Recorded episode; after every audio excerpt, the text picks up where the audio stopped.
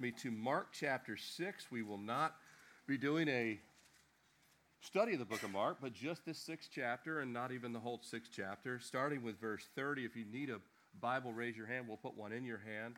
Mark chapter 6, starting with verse 30. You know, this is right smack in the middle of the ministry of Jesus. You know that Matthew, Mark, Luke, and John, they are the four gospels all written to record the life and ministry of Jesus. You know, we just finished the Christmas season.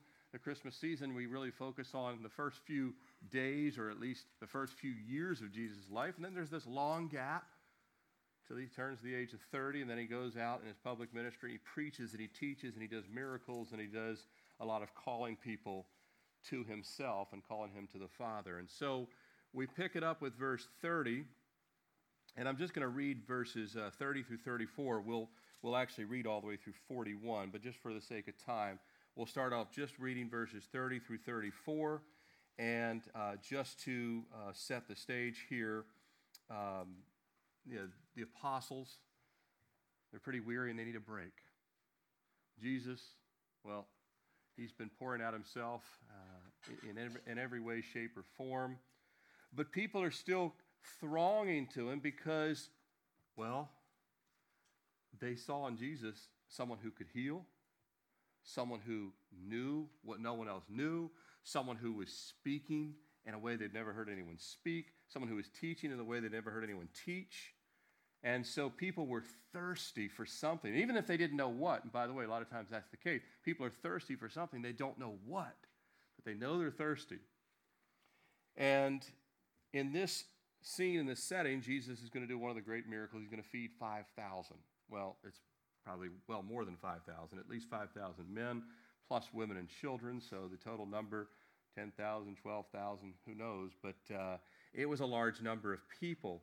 But before that miracle, and in that miracle, we want to look this morning at what can we learn from Jesus that we can apply to our lives in 2018? How do we walk in the way that he he was not only doing a miracle and not only was he there to meet the needs of the lost, but he was also teaching and training the disciples at the same time. I always love the fact that Jesus can shoot one arrow and he hits multiple targets at the same time. Amen.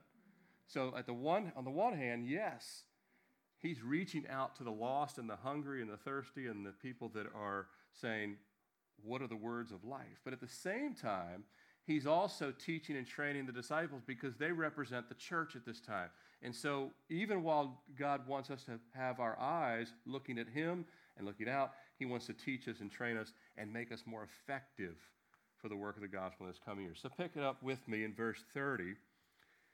Then the apostles gathered to Jesus and told him all things, both what they had done and what they had taught. Now, he had sent them out two by two, and they had been going from city to city. In some places, they weren't well received. In some places, they were, and they had seen a lot of great things done. But they came back. They were both excited about what God had done.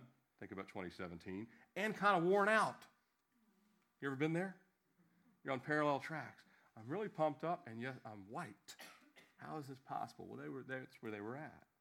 And he said to them, Come aside by yourselves to, to a deserted place and rest a while. Well, that sounds nice and they have a permission slip from Jesus to go rest.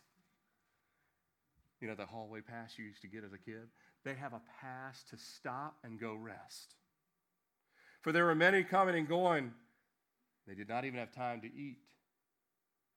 So they departed to a deserted place in a boat by themselves. But the multitude saw them departing, and many knew him and ran there on foot from all the cities. They arrived before them and came together to him. And when Jesus he came out, he saw a great multitude, and he was moved with compassion for them because they were like sheep not having a shepherd.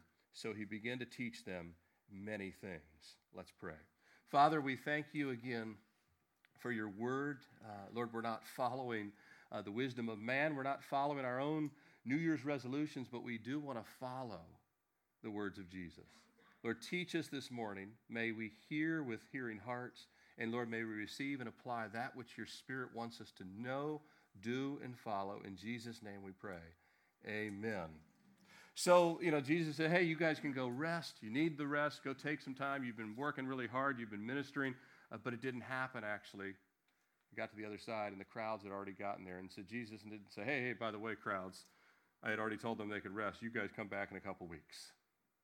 He said, let's go ahead and stop right here, and we're going to minister some more. And we'll pick that up again in a few minutes, starting verse 35. Now, a year ago, we started off in Acts chapter 2, uh, just not a, a, study for the, uh, for the year, but just that starting the new year, Acts chapter 2. And we looked at the fact that the early church, some characteristics of the early church, how they met, how they prayed, how they broke bread together. And here we're looking at a list of characteristics as well, uh, but along the lines of what it is that Jesus is teaching them in the moment, right here in this setting. And we want to pick it up uh, with the first one, if you're taking notes, in uh, verse 30. Now, Jesus, he had said in his ministry, Take my yoke upon me and what? Learn of me.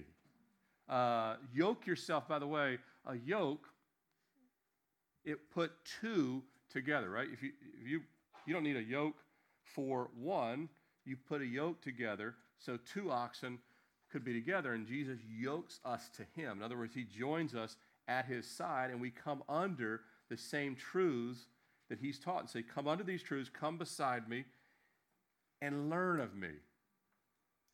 Jesus is going to teach us day by day through difficulties, through good times, through bad times, all of those things. He wants to teach us these things. Now, Jesus specifically also said, as he teaches us, he said, Don't be hearers only, but what? Doers. He wants us to be doers of his word. And so he was always teaching the disciples by doing things that they could see, modeling it, but then reinforcing it. He would then speak, he'd ask them questions. They would, they were like, why is he asking these questions? Because he's making sure are they, are they really absorbing it? Are they ready to apply it in their life? And the first thing we want to look at uh, that we see in the apostles here is the importance in our life in this learning by doing to pray. Now, you say, well, I already know that. We started in prayer. Prayer is important. A lot of people know they should pray, and yet they still don't have a prayer life. Many in the church. I mean, if they were really honest, if someone walked around and followed them for an entire week, uh, they say, well, yeah, I, I pray. And you find out that their prayer was over breakfast, maybe dinner, but as we grow in a prayer life, we grow in this relationship with Jesus. And look at verse 30. It says the apostles, gathered together and told him all things. There's a dialogue going on here. It says you might say, Where's the prayer? I don't see a prayer in this verse. Well, as believers, we have a personal relationship with Jesus. We have a conversational relationship with Him. Our prayer life is many things. It's not just one thing. Uh, our prayer life can involve worship, and worship of music, can involve praise, confession, interceding for other people, pleading for other people, can involve tears, can be personal needs, personal requests. All of these are forms of prayer. Prayer is not a one dimensional thing. But ultimately, all prayer is aligning our hearts with God. Amen? All prayer is to align our. God is not changed by our prayer, we're changed by prayer. And it's not a scripted liturgy, right? We're not going to say every time the most holy prayers that we read this exact thing eight million times. And Jesus said, Don't do like the heathens with their vain repetitions, he called it. It's not a liturgy, but it's a discussion with our Lord and Savior. And so we see the disciples, you might not see verse 30 as prayer, but they would later see it as when Jesus was no longer physically present, they would still converse with him as if he was. I talk to Jesus as if he's in this room. How about you? It's a conversation. And they were telling Jesus, Hell, here's, here's how it went, Lord. Peter, be quiet so we, I can tell him, right? That had to happen sometime, right?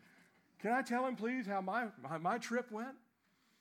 Parents, you know how that is with kids, right? There's a dialogue. Hey, be quiet. I want to tell my part of the story.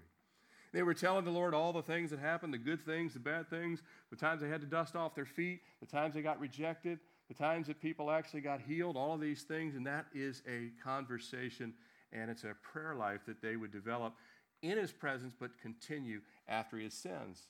Disciples had this dialogue with Jesus, and, and he wants our prayer life to be a dialogue and a discussion with him.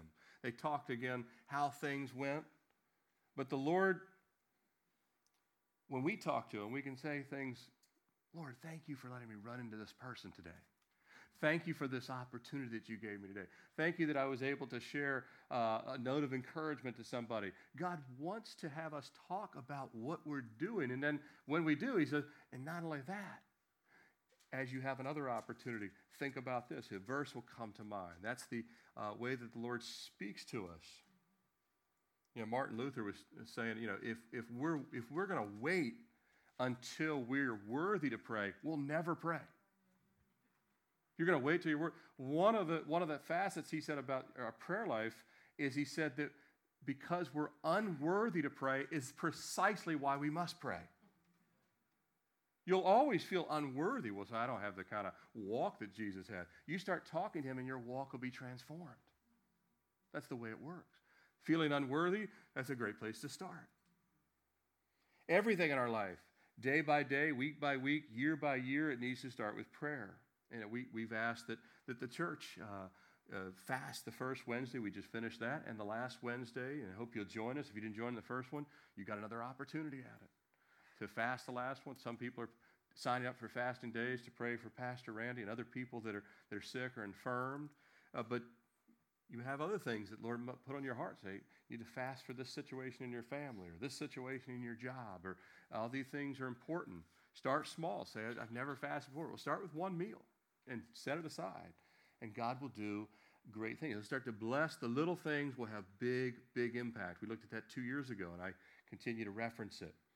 But it's in this dialogue with the Lord that they get their direction. Look at the rest of the verse. Uh, they begin to teach, uh, or they begin to tell him all the things that they had done, and he's dialoguing, listening to what uh, has taken place. And then verse 31 brings us to our next observation of Jesus' teaching and training. They get some direction. He says, All right, now come aside. Come aside, come over here. Maybe points to a direction. Go to this deserted place and rest a while, which brings us to the next thing we want to cultivate in our life. We need to cultivate a prayer life. If you already have one, it can grow. You need to water it some more, continue to uh, have that dialogue with the Lord, take new steps in our prayer life, but also say, rest. I'm really good at this already. 23rd Psalm. He maketh me to what? Lie down. Americans actually aren't really good at this. We think we're good at rest, but we're really not. Not in the spiritual sense, and not in the biblical sense, and certainly not. Jesus said, Come unto me, all you are weary, and I will give you what? Rest. Why would he say that? Because he knows people are naturally restless. People are naturally, all of humanity is naturally restless. We're always looking for ways to find rest. But on the seventh day of creation, God did what? He rested. Now, unlike us, God was not tired on the seventh day. He wasn't worn out, he wasn't stressed out, he didn't need a break. He was modeling that day, he was modeling that in humanity we would have to purposefully set aside rest, to refrain from working, to refrain from brainstorming, to refrain from creating, fixing, and all the other things that are required aspects of life. Those are good things. But he said, There's uh, a day when I want you to fix your eyes just on me and let me pour into you. Later, with the giving of the law, Israel was commanded to work for how many days? Six days. And on the seventh day, which is the Sabbath, today would be Saturday, the seventh day to rest. The seventh day rest was a break from work. They could not work on the Sabbath.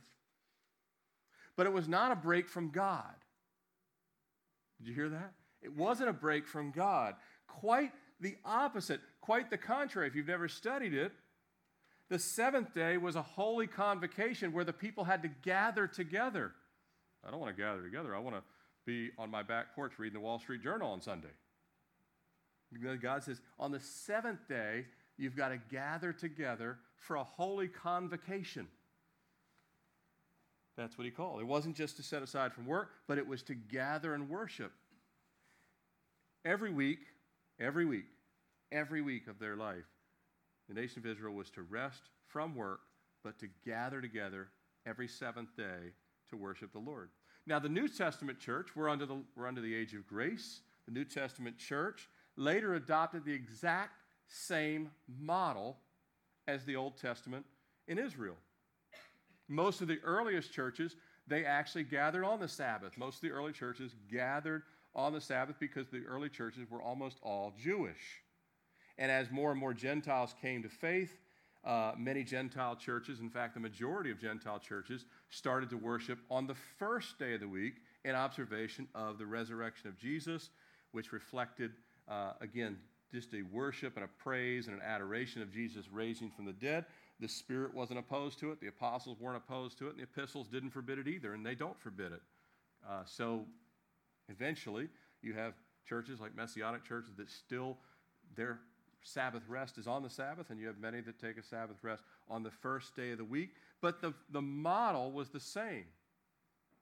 But aside from the built in rest and worship days, because God had these built in seventh day, because he's, God knows human beings. If we didn't have it built in, we would never have it. Hmm.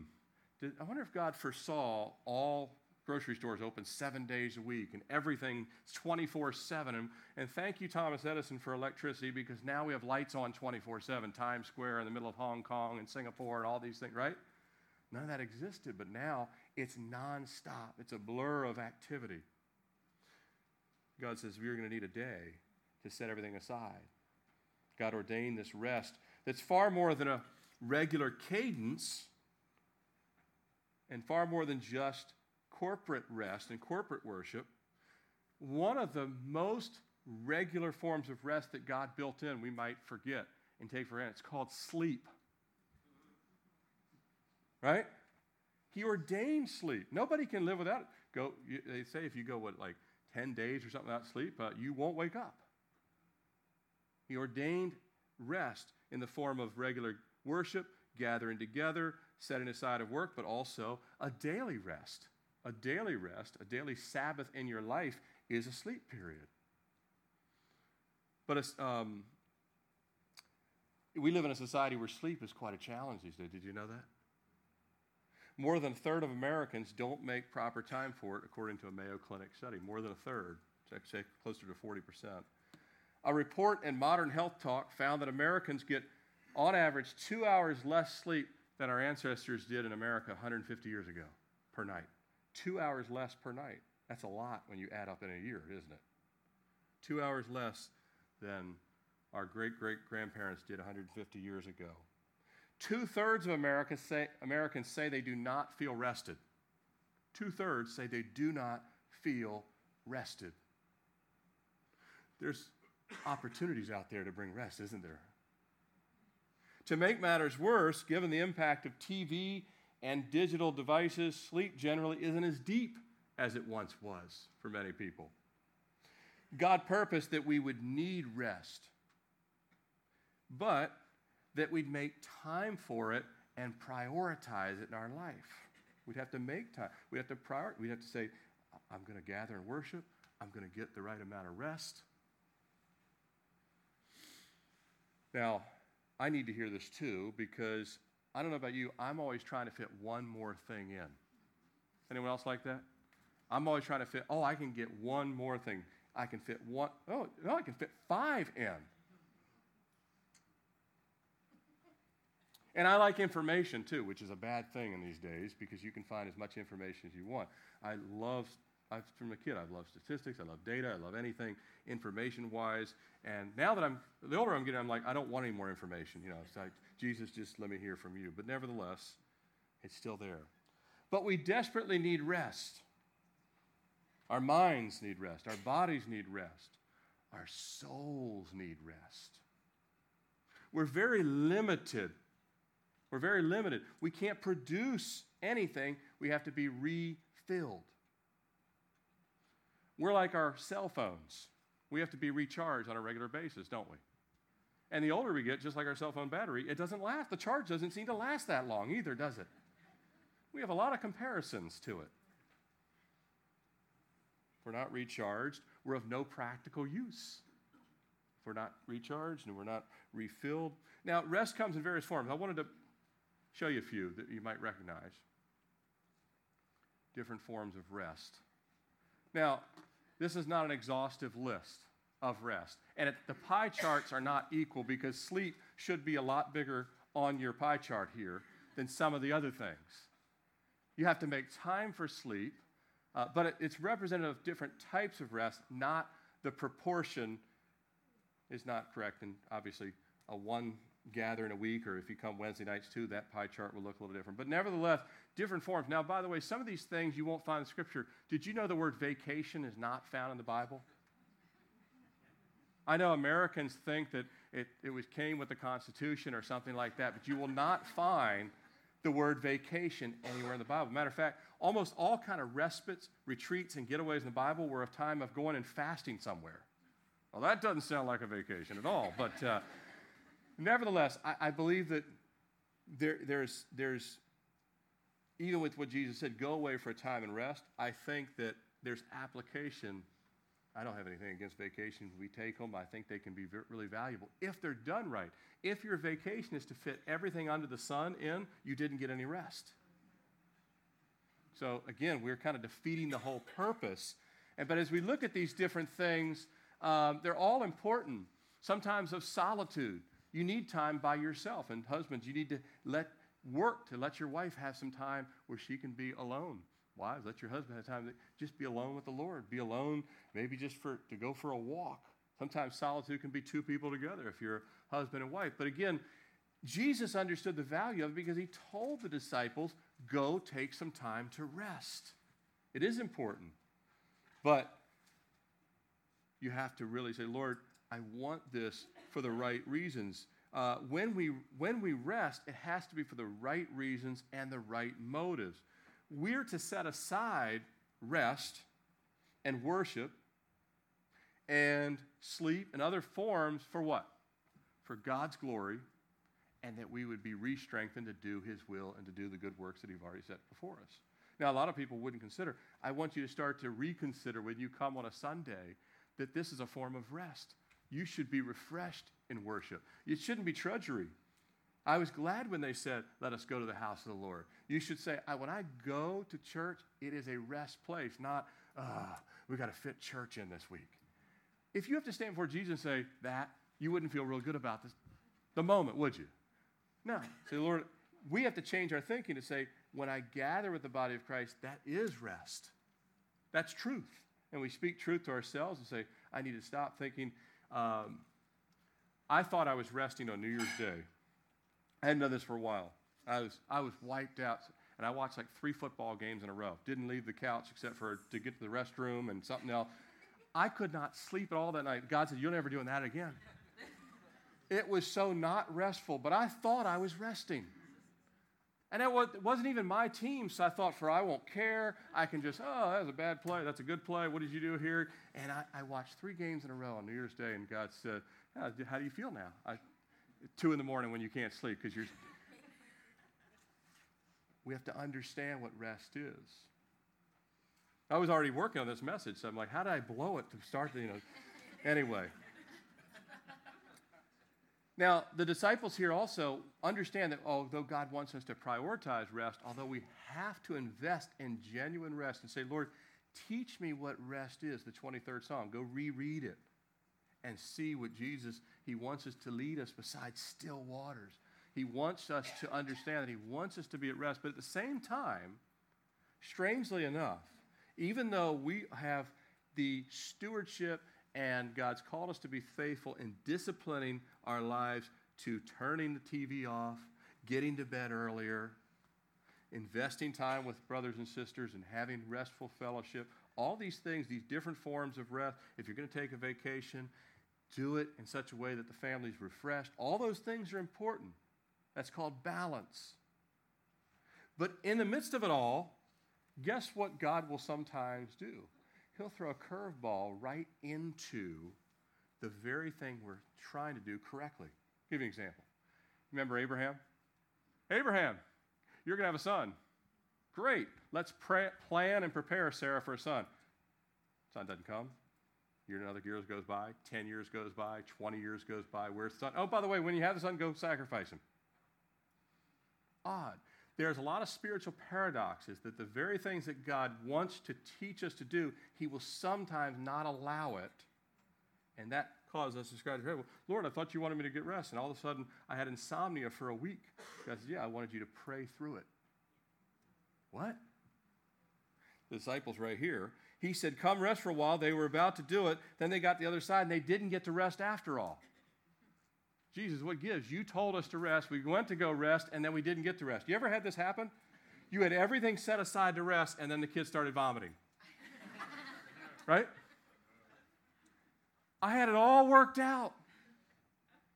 Now, you'll come back to it because discipline doesn't change in a day. You come back to it, but you'll have to rely on the Holy Spirit when the Holy Spirit says, Now, I wanted you to have the right motive, but now you're actually not going to get it because your life is led by the Spirit and it's also supernatural.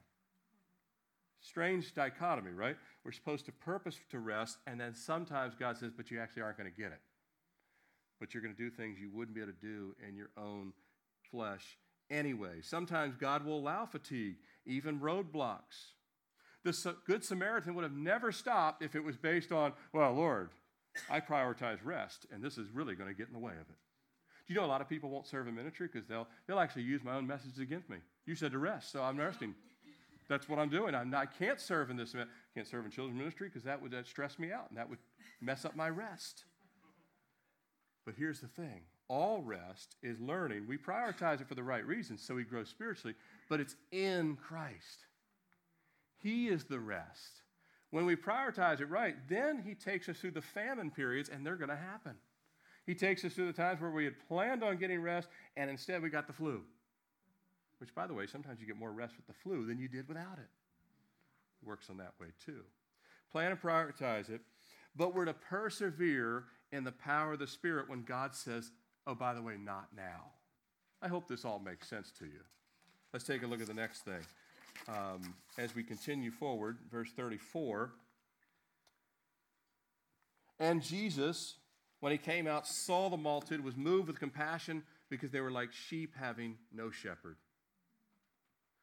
Jesus, instead of stopping, again, he was teaching them, yes, we need the rest, but you'll be okay. But God the Father will give you a supernatural rest right now that will be better than a 10 hour nap. You're going to be okay because the compassion he had when he saw the people. The main reason Jesus had compassion for the people is he saw their souls. He saw them as sheep without a shepherd. Now, you might say, uh, that's not really registering me. I'm not into the sheep herding business. Uh, what does that mean? Sheep without a shepherd, they die. Did you know that? You might just gloss over that, but he saw them. Sh- any sheep that don't have a shepherd will most certainly be killed by wolves, coyotes, lions. All, in the Middle East, they had all that stuff at that time. All of those things, or just kind of drown, all kinds of things. Without a shepherd, they die. And people, human beings, the souls of men and women, without the good shepherd, are led to destruction and eternal death. When Jesus looks at sheep without a shepherd, he knows that means certain death if they don't have the good shepherd. If they're not prepared for death, because we're all going to die anyway, eventually, right? If we're not prepared for the end. But, brother and sister, do we have compassion for people? Do we see people as souls or just, hey, that's my neighbor and you know, they, they, they're happy as any other person I know? Will we change our schedules? Will we change our plans? Will we say, God, you're my rest so I can go beyond my physical capacity? Will we be inconvenienced for people in 2018? Are we willing to be inconvenienced? Are we willing to invest in the lives and souls of people? Jesus was willing to invest, and he stopped everything to invest right here. It's still true today. You've heard this before, but it's still true. It's always stuck with me. People will not care how much you know until they know how much you care. It's still true. People will know if you really care. You cannot fake genuine care. When they know you care, you'll have an opportunity to show compassion in the gospel. Jesus called, cared for people, and he's called us to have that same care and compassion. You say, Well, I really, to be honest, I want to have that kind of care and compassion, but if I'm really honest with myself, I'm not compassionate right now towards anybody. I don't really care about people dying and going to hell. I really don't. You can be honest to God and say that, and you should say, Lord, right now I do not care. please soften my heart that I'll care. If you're saved, God wants you to pray an honest prayer like that. Say, Lord, I need to care. I need compassion. He'll give it to us. Let's look at the next thing sharing. We didn't read this verse, so let's uh, move forward. Verse 35. Now the day was far spent, it's getting late in the day. His disciples came to him and said, This is a deserted place, which we were, we, by the way, Lord, we were going to get to rest here, but apparently we're not. The hour is already late. Send them away so we can rest, by the way. Send them away. Get them out of here. Get the kids out of the children's ministry. Get them all out of here, Lord. Get them out so we can rest. This is, that, that's an honest prayer, by the way. Very honest prayer. Uh, Lord, please uh, get rid of my boss, uh, all this kind of stuff. Get them away. Jesus doesn't answer the prayer the way that they were thinking. And uh, send them to the villages. They can buy themselves something to eat. Maybe they can go get a job, do something. They have nothing to eat. He answered, said to them, You give them something to eat. What? And he, they said to him, Shall we go and buy 200 denarii worth of bread and give them something to eat? Uh, and by the way, where are we going to get that money? Sharing. If you go back uh, to verse 34, the first thing Jesus began to do when he had compassion is he began to teach. And you might say, Well, that, great. Teaching, how is that going to help me? Well, if it's coming from Jesus, it'll help everything because his words are literally life. But he he began to teach, but he was giving the crowd what they needed most, which they didn't necessarily know they needed most, which is spiritual food. And he tells the disciples to give the people something to eat. Later, these men would spend their entire lives sharing the Word of God. This would be their life going forward. They don't necessarily know that at the moment. Their entire life would be sharing the Word of God, and they're having a foreshadow at this time of what their lives will soon be. They had to be ready to share the good news. They had to be ready to share the gospel. They had to give spiritual food the way Jesus gives spiritual food, to give truth the way Jesus gives truth, because truth brings life, it sets people free. Now, of course, there is a physical need here. People really did need to eat, they were hungry. There is a physical need. And by the way, God uses physical needs for us to open the door to minister and to share the gospel and to reach people with their greater need, their spiritual need. Having something to give isn't always the giving heart. You might have something to give, but sometimes you don't even have anything to give. Do you know God doesn't care that the disciples don't have any food to give at this moment? He's, what's He want them to really give from? Right here. He's saying, I want you to develop a giving heart. Because right now you might say, I would love to give, but I don't have anything to give. If you start to pray for a giving heart, God will bring the things that we need to give. That'll happen. We have to be in prayer, and we have to study and be prepared so we're ready to give an answer to every man who lies, uh, a reason for the hope that lies within us, that we're ready to give and have compassion, but we pray for that compassion. We pray for a giving heart. Now, they didn't yet know at the time, because nothing was present there, they didn't know that there was going to be enough, but they couldn't see that. As best, best they could tell, the only solution to this issue was for the people to go buy something. A lot of times, the, uh, the thing that God wants us to share with people is just spiritual nature, and then God will take that and multiply it. They don't know about the fishes and loaves yet. That, that's, that's not something they're thinking about. That, but they first, what Jesus wants in them and in us, God will provide the need. He wants to cultivate in us a giving heart. If the giving heart is there, God can do the rest. Amen? Doesn't matter if it's five, uh, a few fish and loaves, a single Twinkie, anything will work. God can use just about anything. I don't know where that came from because I don't even eat them. But anyway, brothers and sisters, when God calls us to share, the amount of what's needed, whether it be material or spiritual, is almost never visible to us. I want to say that again. When God calls us to share, the amount of what needed is almost never physically obvious to us. We almost always say, we don't have enough. There's no way this is going to work.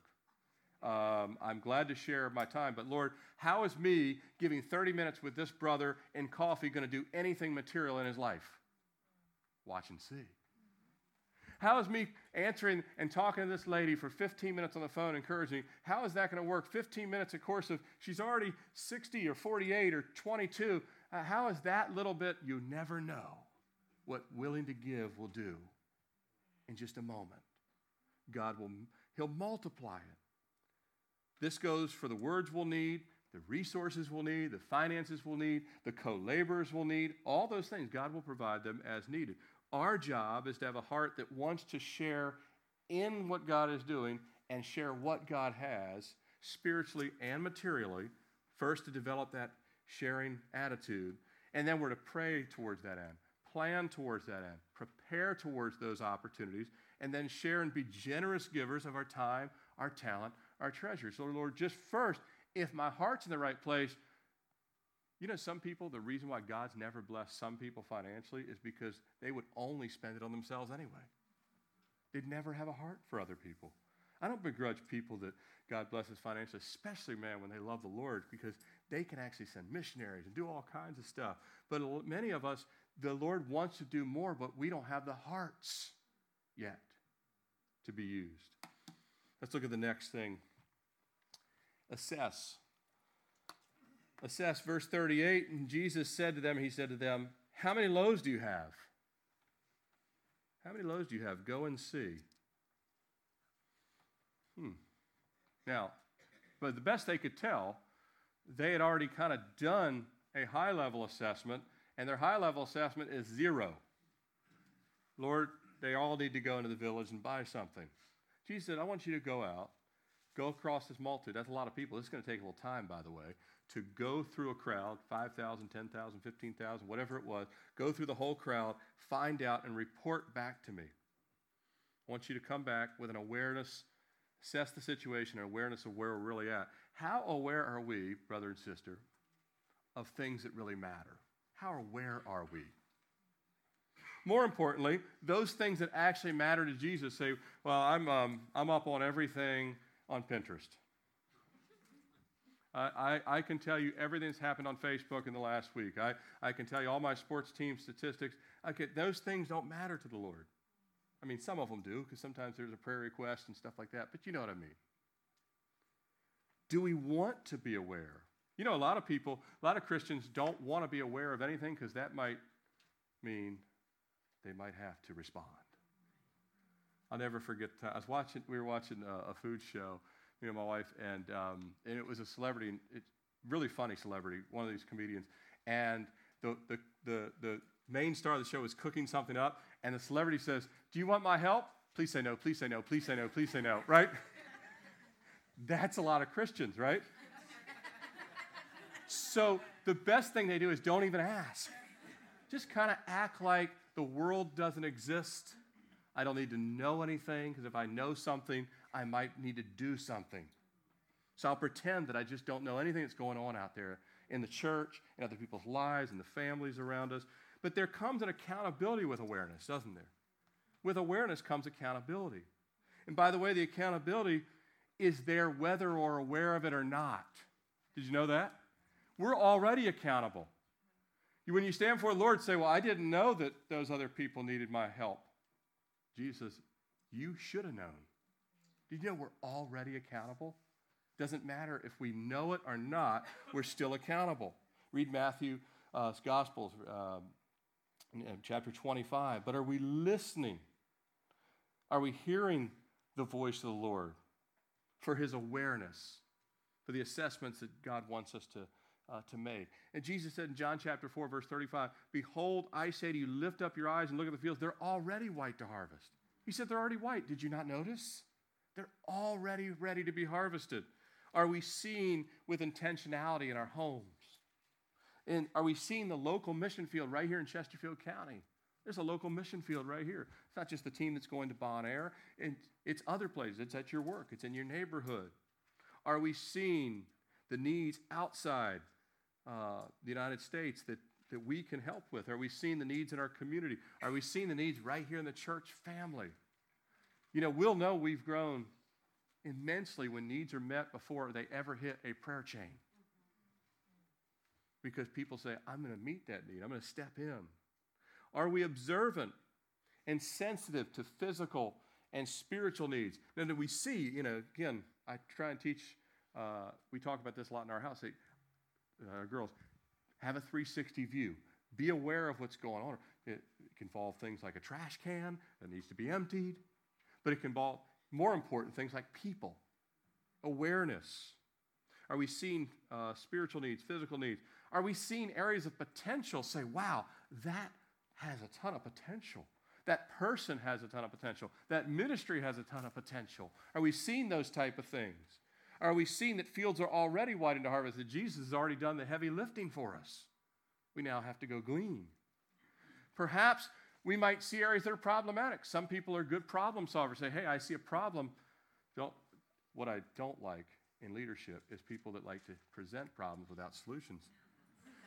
Uh, I worked for um, I worked in the business world for 16, 17 years. And 13 of those years I was at Microsoft. And it was one of the things, that, and when I worked at the company there, you did not bring problem without a solution. That was a good way to get yourself a low review score. If you were going to bring problems, you had better come with a solution. Say, I've seen a problem, but here's what I think we can do to help make it better or facilitate it or fix it. Uh, and God wants us to have that kind of heart. Say, Lord, I'm not just a complaining or looking at this. I want to, what can I do, Lord? Here's some empty hands to help, open hands to help. Um, but Jesus, he wanted, uh, you might have the ability to fix something. Could be an issue, could be something that needs to be addressed, and you might have that skill and that gift or that talent. But first, it needed to be seen and aware of it and assessed and Jesus trained men that became highly aware, and he wants Calvary Chapel Richmond to become highly aware, spiritually highly aware. Jesus told the disciples to take an inventory. Go, see how, see how much food is out there, and report back to me what you find out. Assess the current supply, assess the need within the multitude. Now, Jesus knew what was out there, but he wanted them to know it. He wanted them to find out. And Jesus could already told them, say, hey, you don't need to go because I already know. You're going to find five pieces of bread, two fish. But he didn't do that. He made them go do it. And by the way, the Lord knows everything he makes us go do. You got to report back. It's a prayer life. Come back. The Lord, this is what I found. The Lord wants us to do the same. We're called to be faithful stewards. A steward is one that can give an accurate account of something to his master. We're to assess and examine. Paul said to examine your own self, examine our own hearts at times, our spiritual walk. Where are we spiritually? Our real availability to God. Are we really available? The condition, the resources, the needs within our own home. Are you aware of your wife's spiritual need, husbands? Your kids? The needs, the gifts, the talents, the resources within the family, but also within the church family and the ministry, and how to use those things. And God wants us to, He's teaching the disciples to be aware, 360 view of these things. And you know what the disciples found out? They went and found, um, Lord, uh, we got some bad news. That's a big multitude. Five loaves of bread, two fish. We searched high and low. We've assessed the situation. We found that uh, we still need to go to the village. They still need to go to the village. Exactly what we thought in the first place. It doesn't say that, but you can, you can bet they were thinking this. But our job is just to bring to God what we know. And God says, All right, you've done what I asked. Now sit back and let me fill the gaps. Amen? Next thing, last two things. Well, look what he says. And when they had found, he said, five, uh, five and two fish, and he commanded them, make them all sit down in groups on the green grass. So they sat down in ranks, in hundreds and in fifties. Jesus knows what he's about to do, and no one else knows it. Now, I'm like, why? What in the world's going on here? We should be, we're, we're losing daylight here. If we don't get to the village, nobody's going to eat. We've got a small bit of food. This is never going to work. All right, we'll get you all in groups. All right, the Lord wants me to get you, you guys get in this group, you guys get in this group. Thomas, you know, go over here. Peter, go over here. Get them all in groups. Sit them down. These men became great leaders and would go on to impact the lives of thousands, and they're still impacting our life today. These men would go on to have that kind of leadership impact because they were following a leader, in fact, a Savior, with no limits. Isn't that great to know? They were following a leader with no limits. Jesus doesn't have any limits. He's like, get them in groups and hold on just a second. I'm going to show you what comes next. All great leaders, listen, God wants all of us to grow in leadership. All great leaders first have to be really good listeners and really good followers. Jesus says, This is what I want you to do. You can't deviate from it. Why are we putting them in groups? There's not time for that. Just do it. And those of you in military, you know what it's like to say, Yes, I'm, I've been given a command, just go do it. You don't always understand the details, but in the church and as believers, our leading takes its cues from Jesus. He's the head of this church, He's the head of the church. He's the one that we listen to. We listen to the scriptures. That's why we're in Mark chapter 6 this morning and not some book written by an author. In modern day age, we, are listening to the guidance of the Holy Spirit through scriptures. Now, because God is an organized God, He raised up organized men. Notice the instructions. By the way, he could have told the crowd, Jesus could have told the crowd himself, everyone get in groups. He doesn't. He delegated that down. Delegated the authority. Why? So the apostles would get closer to the people. God always wants us to get closer to people. They're told to have the people sit, to get in groups. And then Christ's work would come after the disciples had got everything ready. Remember that even in the Lord's Supper, he said, Go and find a table, get everything prepared. When I come there, we'll then have that meal together, which we'll partake of in just a few minutes. Now, it is absolutely the role, and has been for 2,000 years, for pastors, for elders, for evangelists, even for deacons and teachers to get people ready for what? Ready for a move of God. That's what God has always called leaders to do get people ready for a move of God. But all believers play a role in carrying out the instructions of Christ. Christ is the head of the church, but everyone plays a role in carrying it out. Fathers, mothers, sisters, brothers, families, those of you in church ministry, children's ministry, men's ministry, young life, uh, uh, young at heart, uh, helping prepare one another. Everyone plays a role in getting people ready for a movement of God. But when, they, when the disciples gave the instructions, um, there would have been helpful leadership within each group. You know how this works. If I all of a sudden, you guys get in this group, you guys, did you know that when we do that, some of you in the little groups would actually, hey, uh, one of you would speak up, say, hey, why don't we gather in? There's other voices that come to aid. It doesn't just happen. We, we break into prayer cell groups. I see it all the time. Someone takes a lead, someone's the first to pray. Someone says, hey, why don't you gather in our group? Another group says, hey, we've got space over here, one more. And God uses people to refine these little areas of organization. The thing is this followers of Jesus are all to be growing in leading because we're leading men to Jesus Christ. The last thing, we'll close with this last point here serving. The essence of Christ's leadership was to serve. And after they sat him down in verse 41, and when he had taken the loaves and the two fish, he looked up to heaven, blessed and broke the loaves, and gave it to the disciples, and set them before them all. And two fish he divided among them all, so they all ate and were filled. Everybody was filled. The essence of Christ's leadership was to serve. They had to then, once they got them in groups, Jesus did the multiplication. By the way, Jesus will do the multiplication, but you and I are still going to have to serve. We're still going to have to distribute. We're still going to have to carry the food to people in need. The essence of Christ's leadership was to serve. He did not come to be served, but to what? Serve. He passed his character and his servant leadership on to his apostles, who were the disciples at this time. The people were not in groups so Jesus and the apostles could assert population control. That's not why they were in groups. Nor was it you know, that they could kind of have their own little cliques or anything like that. No, it was to be fed and that the people would experience and that the apostles would see it firsthand the miraculous work of God. God wants us to become organized prepared that we would see a miraculous work of God. Our prayers to and with the Lord, the rest that we talked about that He wants to give in various settings, the care and compassion that He wants to multiply in our lives, the giving and sharing and the spirit He wants to develop in us, the thoughtfulness to assess and be aware of needs, the willingness to obey His voice and to take on responsibility even when it's not comfortable. And finally, the humility to live a life of service. All of these things. Through that, you know what God wants to do? He wants to see thousands being fed and strengthened, and you and I grow. Amen? That's what, it, that's what it's all about. The collective work uh, of us as individuals and as a family in obeying and applying what Jesus has taught in these seven areas is that, that we would strengthen lives and our own lives would be strengthened in the process. And sheep without a shepherd would come to know the shepherd. Amen?